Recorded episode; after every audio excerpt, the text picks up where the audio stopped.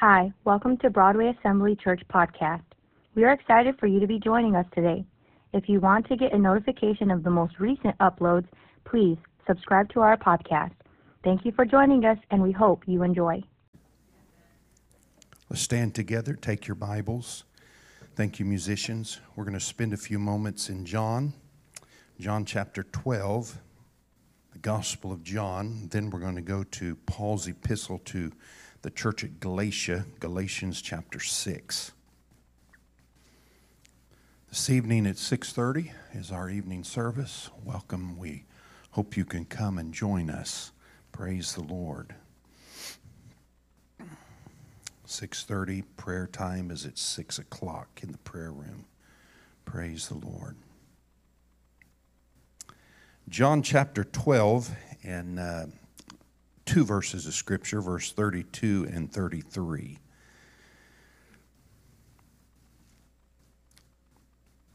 my bible in verse 32 it's in red noting that this is words of christ our lord he said, And I, if I be lifted up from the earth, will draw all men unto me. Verse 33 states, This he said, signifying what death he should die. And we know that was the death of crucifixion. Now let's go to Galatians chapter 6 in verse 14, Paul the Apostle writes, But God forbid that I should glory save in the cross of our Lord Jesus Christ, by whom the world is crucified unto me, and I unto the world. God forbid that I should glory save, that means accept, in the cross of our Lord Jesus Christ. Can we take a moment and just thank Him for the cross? Father, thank you this morning for this opportunity. We ask that the cross be refreshed in our memories, in our minds, Lord, in our thoughts. As Lord, we just focus for a few moments on the cross and the price that you paid, Lord, to bring life and uh, spiritual uh, security to the believer. Thank you that that's possible. In the name of Jesus, we pray. All God's children say, Amen. Amen. amen. God bless you. You can be seated. Well, uh, today and this weekend has kind of been all about remembering. And uh, so I'm just going to talk uh, this morning about refreshed memories. And uh, I was thinking how the English writer, I think, uh, he was somewhat of a lay theologian, and I know he was a philosopher. Uh, G.K. Chesterton. Um, he seemed to always have his mind preoccupied so that he would frequently forget to keep appointments. And so it got to where he had to rely on his wife for all of his matters of scheduling and to keep him uh, where he needed to be. Once, while on a lecture tour, uh, he sent her a telegram saying this, and I quote, he said, I am in Birmingham, where ought I to be? And she wired back one word, home. I confess that uh, I, like many of you, need reminders, right? Um, and I really don't like the fact that I need reminders, but the truth is I need them. Uh, I need to be reminded of meetings and family plans, phone calls, doctor's appointments, and even haircuts. Um, matter of fact, every time I make an appointment, you know, whether it's doctor or something, um, and they ask if I want a text reminder, I say absolutely. How many get how many get the text reminders? They can be a lifesaver. It's like, whoa, I totally forgot about that one. Uh, but I also found out that reminders can be annoying sometimes because they always seem to pop up when I'm in the middle of something. Um, that the way it is? Uh, reminders can also be embarrassing. Uh, occasionally, uh, when I'm reminded, I get embarrassed because I, I become annoyed with myself uh, because it's humiliating to admit I have forgotten a certain detail or event or what have you. I, I have come to realize, though, that without reminders, my life would be a series of missed meetings and missed events or missed opportunities. How about you? Just, just keeping it real. So we all need reminders from time to time so that we don't miss the important things of our lives, even if the reminders sometimes are inconvenient and embarrassing. And if we are not reminded of the important things, I think it is very likely that we'd, we would replace the significant with the trivial.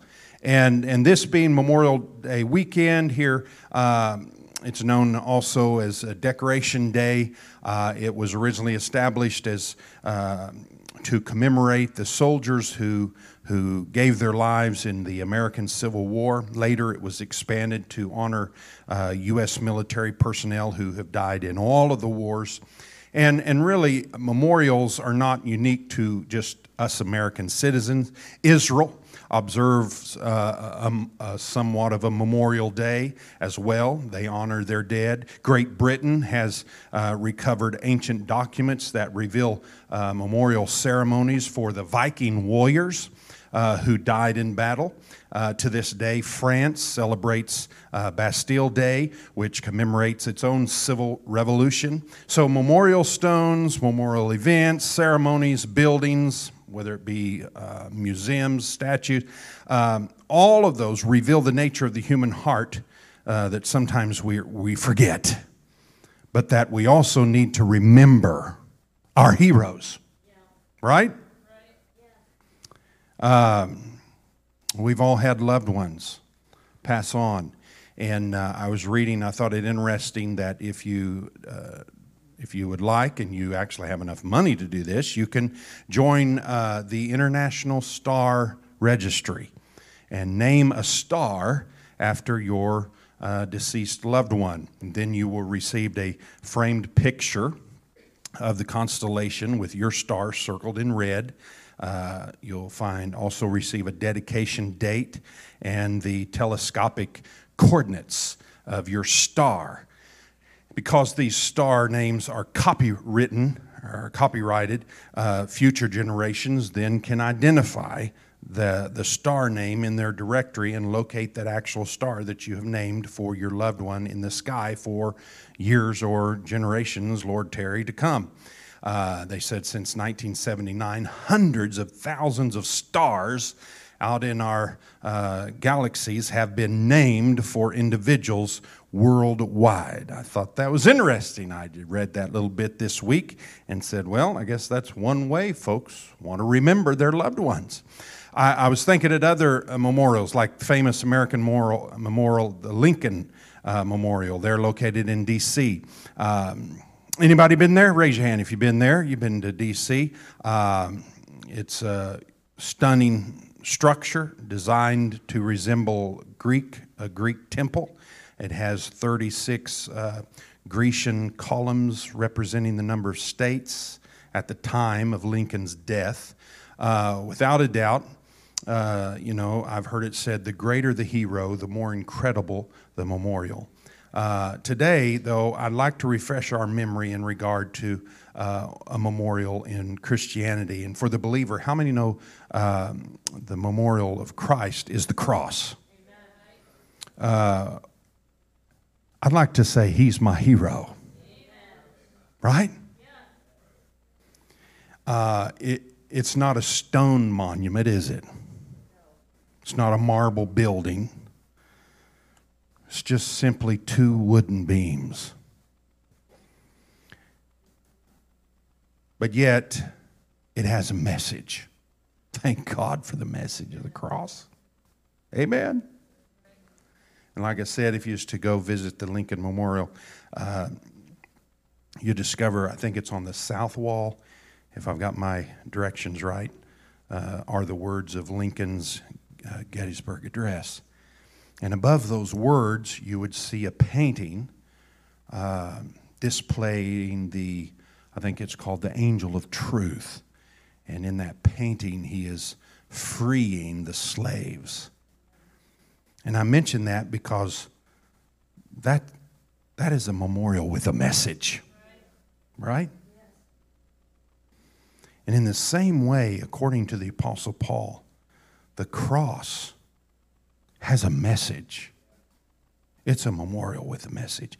And its message is, is another declaration of liberating freedom.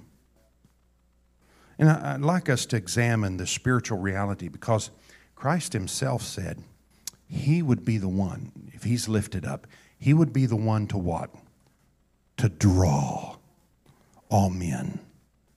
And when it comes to Christianity, we need to remember that it's not necessarily the church, it's not necessarily our good lives. Uh, it isn't even the Bible that, in a sense, draws people to Christ. Those things can certainly point the way, but they in themselves do not have that ultimate drawing power, right? It's the cross. That's what our text shows us. It has that magnetic pull. And as a church, we proclaim it. Our lives should confirm it.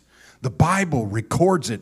And in the end, people come to, to God because that, that magnetic draw, that force within Christianity that has the power to pull people towards Christ. And so I want to just share with you three observations and then we'll conclude. Number one, first observation the cross has the power to set men free. Whether they admit it or not, how many know all people carry an incredible load of anxiety, fear, because of guilt? This is normal because the Bible says all are guilty. All are guilty of sin. This fact has been well documented throughout the pages of Scripture.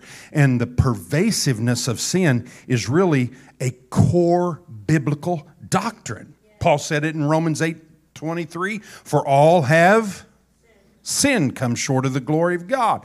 This common guilt has caused people to seek relief from that guilt.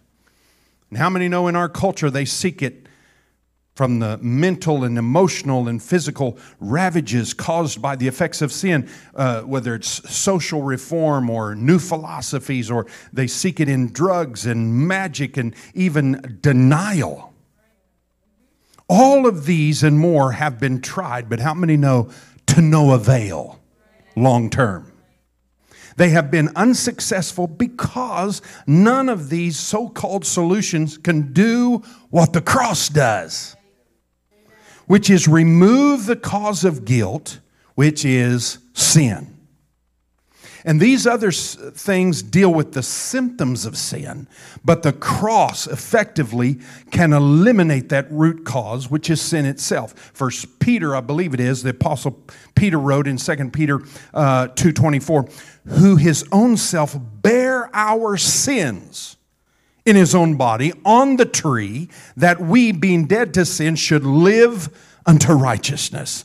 For by whose stripes we were healed. That's not physical healing alone, it's spiritual, it's emotional.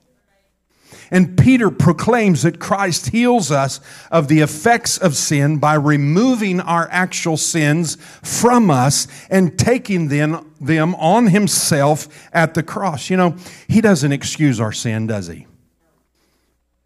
He doesn't hide them. He removes them through a process. Say this word with me transference. This is a process that was previewed for centuries by the Jewish sacrificial system. In the Old Testament, when the priest would offer up an animal as a sacrifice for someone's sins, read it he would first lay his hands upon the animal as a symbol that a transfer was taking place. Leviticus chapter 4, verse 13 through 21 is an example of this. The sins of the individual were being transferred to the animal, and the animal was being slain in order to symbolize that the payment for the moral price of sin, which is death, was paid. And so, with the sin symbolically transferred to the animal, and the animal then sacrificed, the person was thus cleansed from the burden of guilt caused by his sin. Now, of course, we know today that that was just a preview of what was to come. Hello.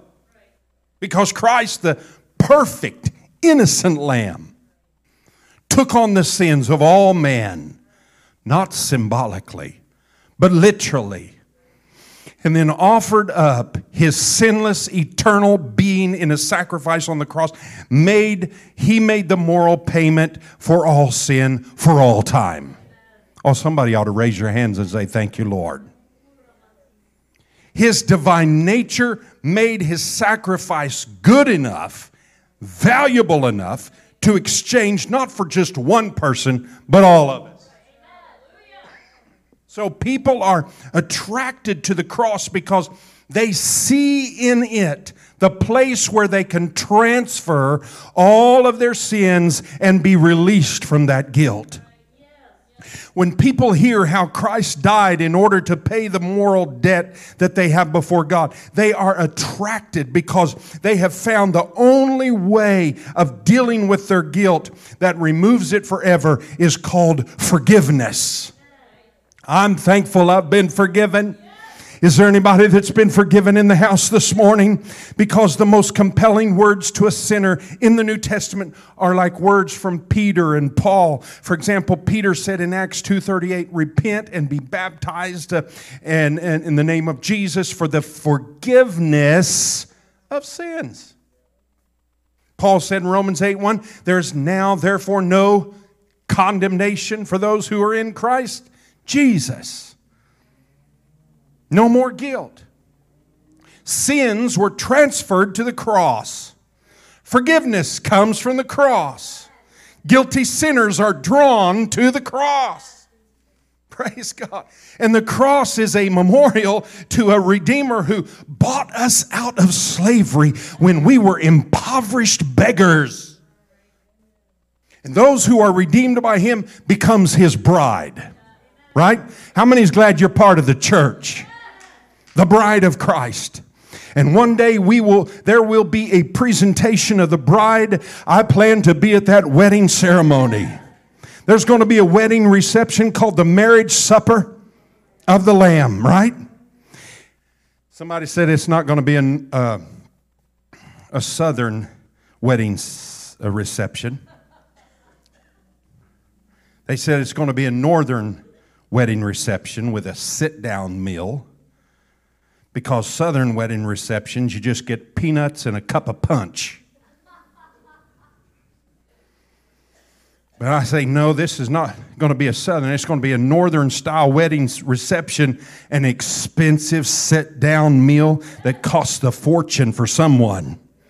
They say that one of the main reasons Northerners do not smile as much as Southerners are, they still, they're still paying for their kids' weddings. I'm sorry, that's way outside the text. But isn't it incredible that the memorial to, to these great truths is not a memorial built of marble with Grecian columns or, or stately pillars of, of stone etched with royal inscriptions? No, our memorial is made of wood and stained with the royal blood of the Son of God. And on that wooden cross hung the Son of God, the Redeemer of all who believe, and the satisfaction of God's holy justice. Somebody say, I've been forgiven. And if you've not experienced that forgiveness this morning, hallelujah, you can. Praise God. Okay, observation number two. The cross has the power to create in me a desire for righteousness. So, number one was the cross has the power to set men free. Number two, the cross has the power to create in me a desire for righteousness. Now, Even though a person cannot achieve perfection on this earth, it's the cross of Christ that gives us the thirst for it. How many know no law can produce this in a person's heart? No threats of punishment can make me want what is right and good. I'll do it out of fear, but you can't force me to want to obey. And no amount of self discipline or willpower can make a person love righteousness. However, the cross of Christ has attraction because it has the power to create this desire in the human heart. You say, How? Well, when I contemplate Christ's sacrifice for me, I see for the first time the essence of God's deepest goodness and his purest justice. And I see by the cross that I, that I worship a God who took upon himself a human nature, a human form, right? He entered into human history in order to suffer punishment for the sins that I commit and for which I truly deserved punishment. Isn't that right, Broadway? In other words, God transfers my sins upon himself, and this knowledge awakens me to have a desire that Paul explains. I believe it's in Romans chapter 7. Let me just read it here. For when we were in the flesh, notice this the motions of sins, which were by the law, did work in our members to bring forth fruit unto death.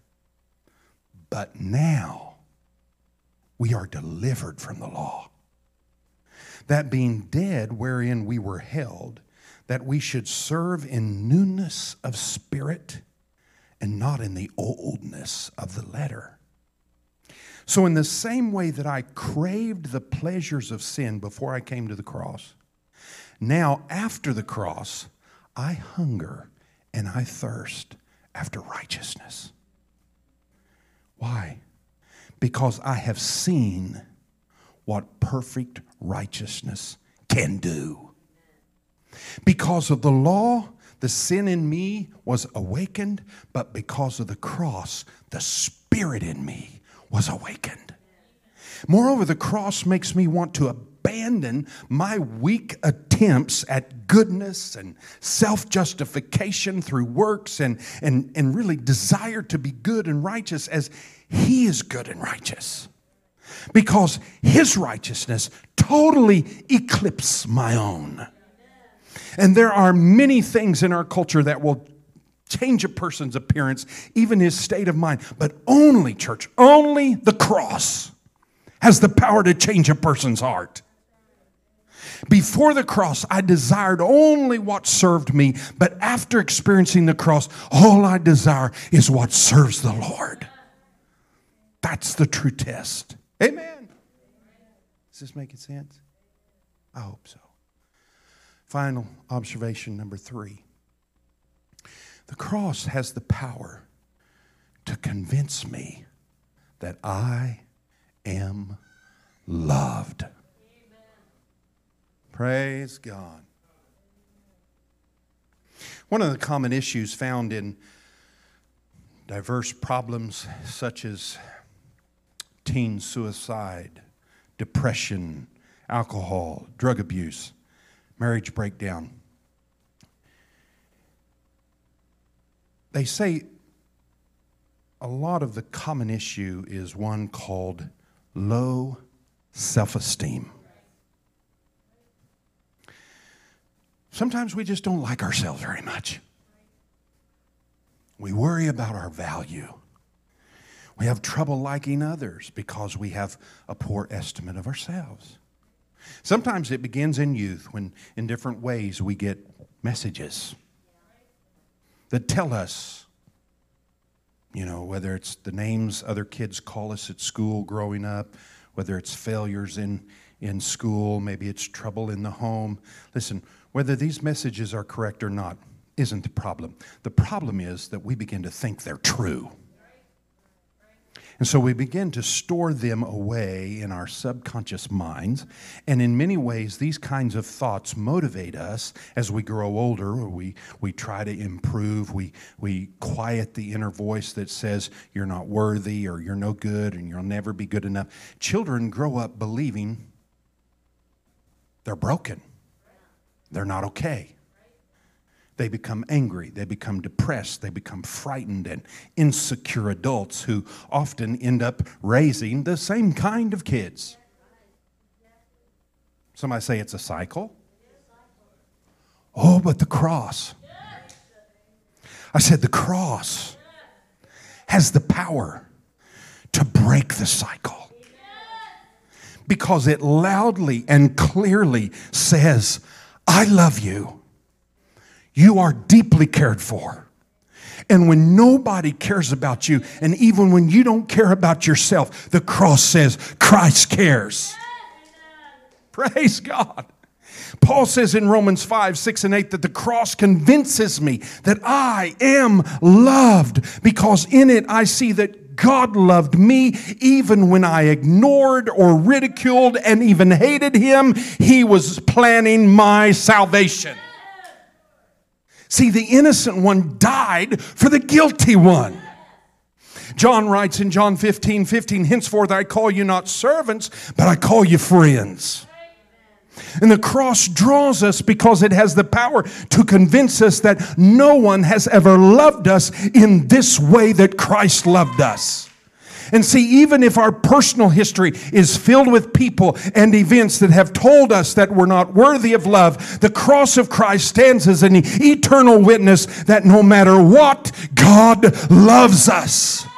And so long as we keep our focus on the cross, we'll never doubt that we have been accepted in Christ. And in Romans 8 16, Paul says that the gospel is the power of God unto salvation. And this is true, but the power of the gospel is the cross of Christ.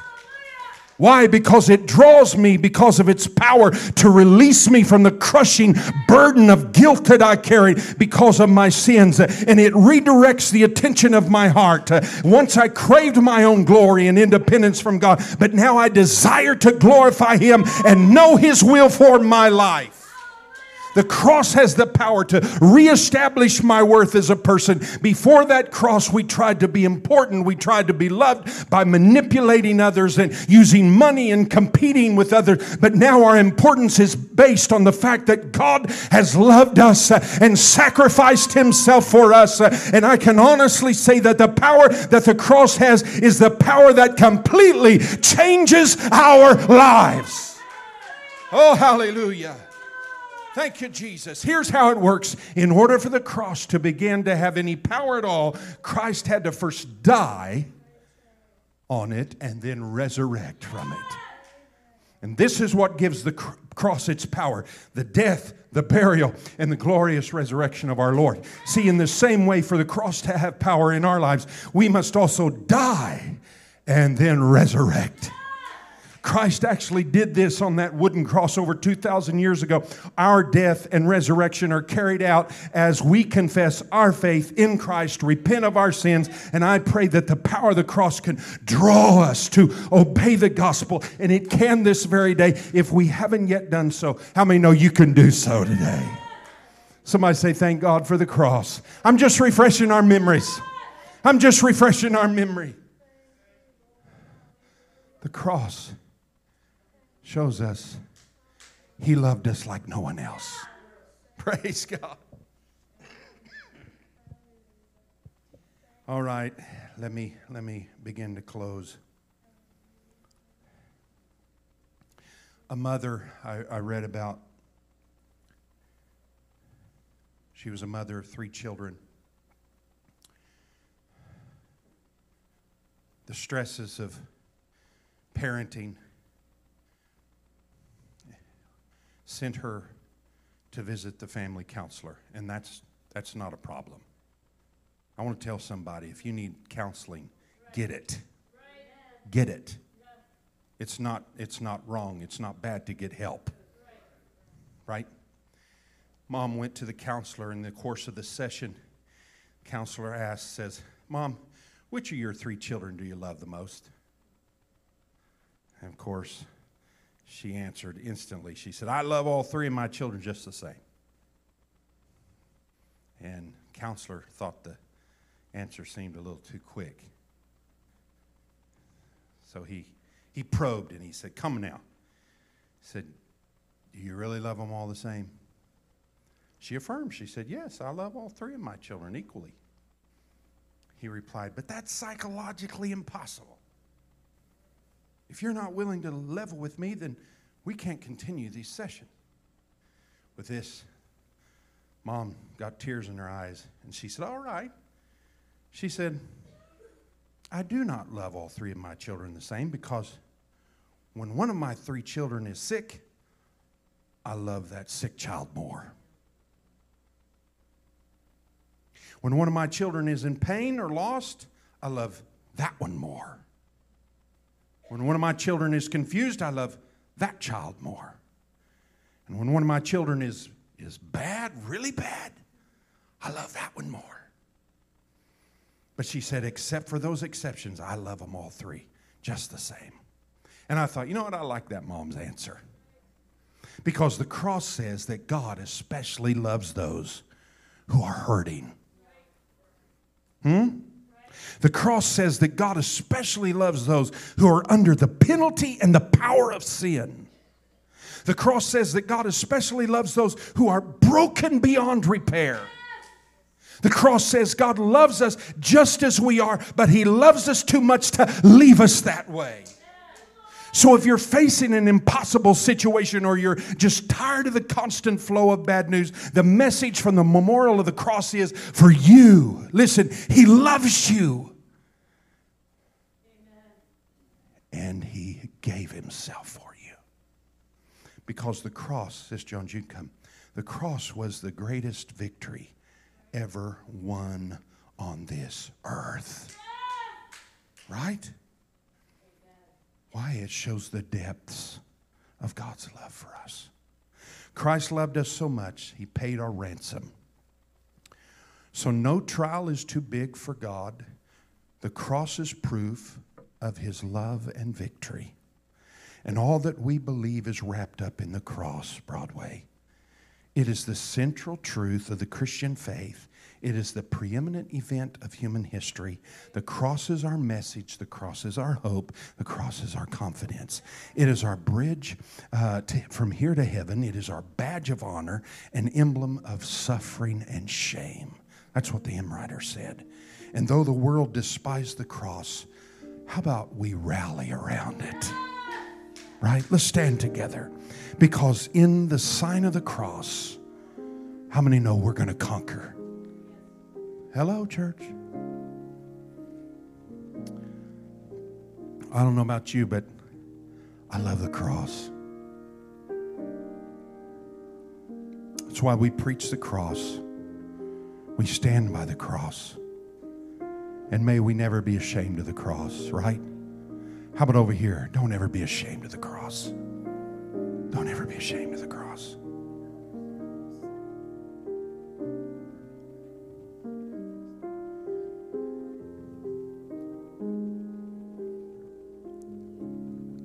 Christ says, if I be lifted up.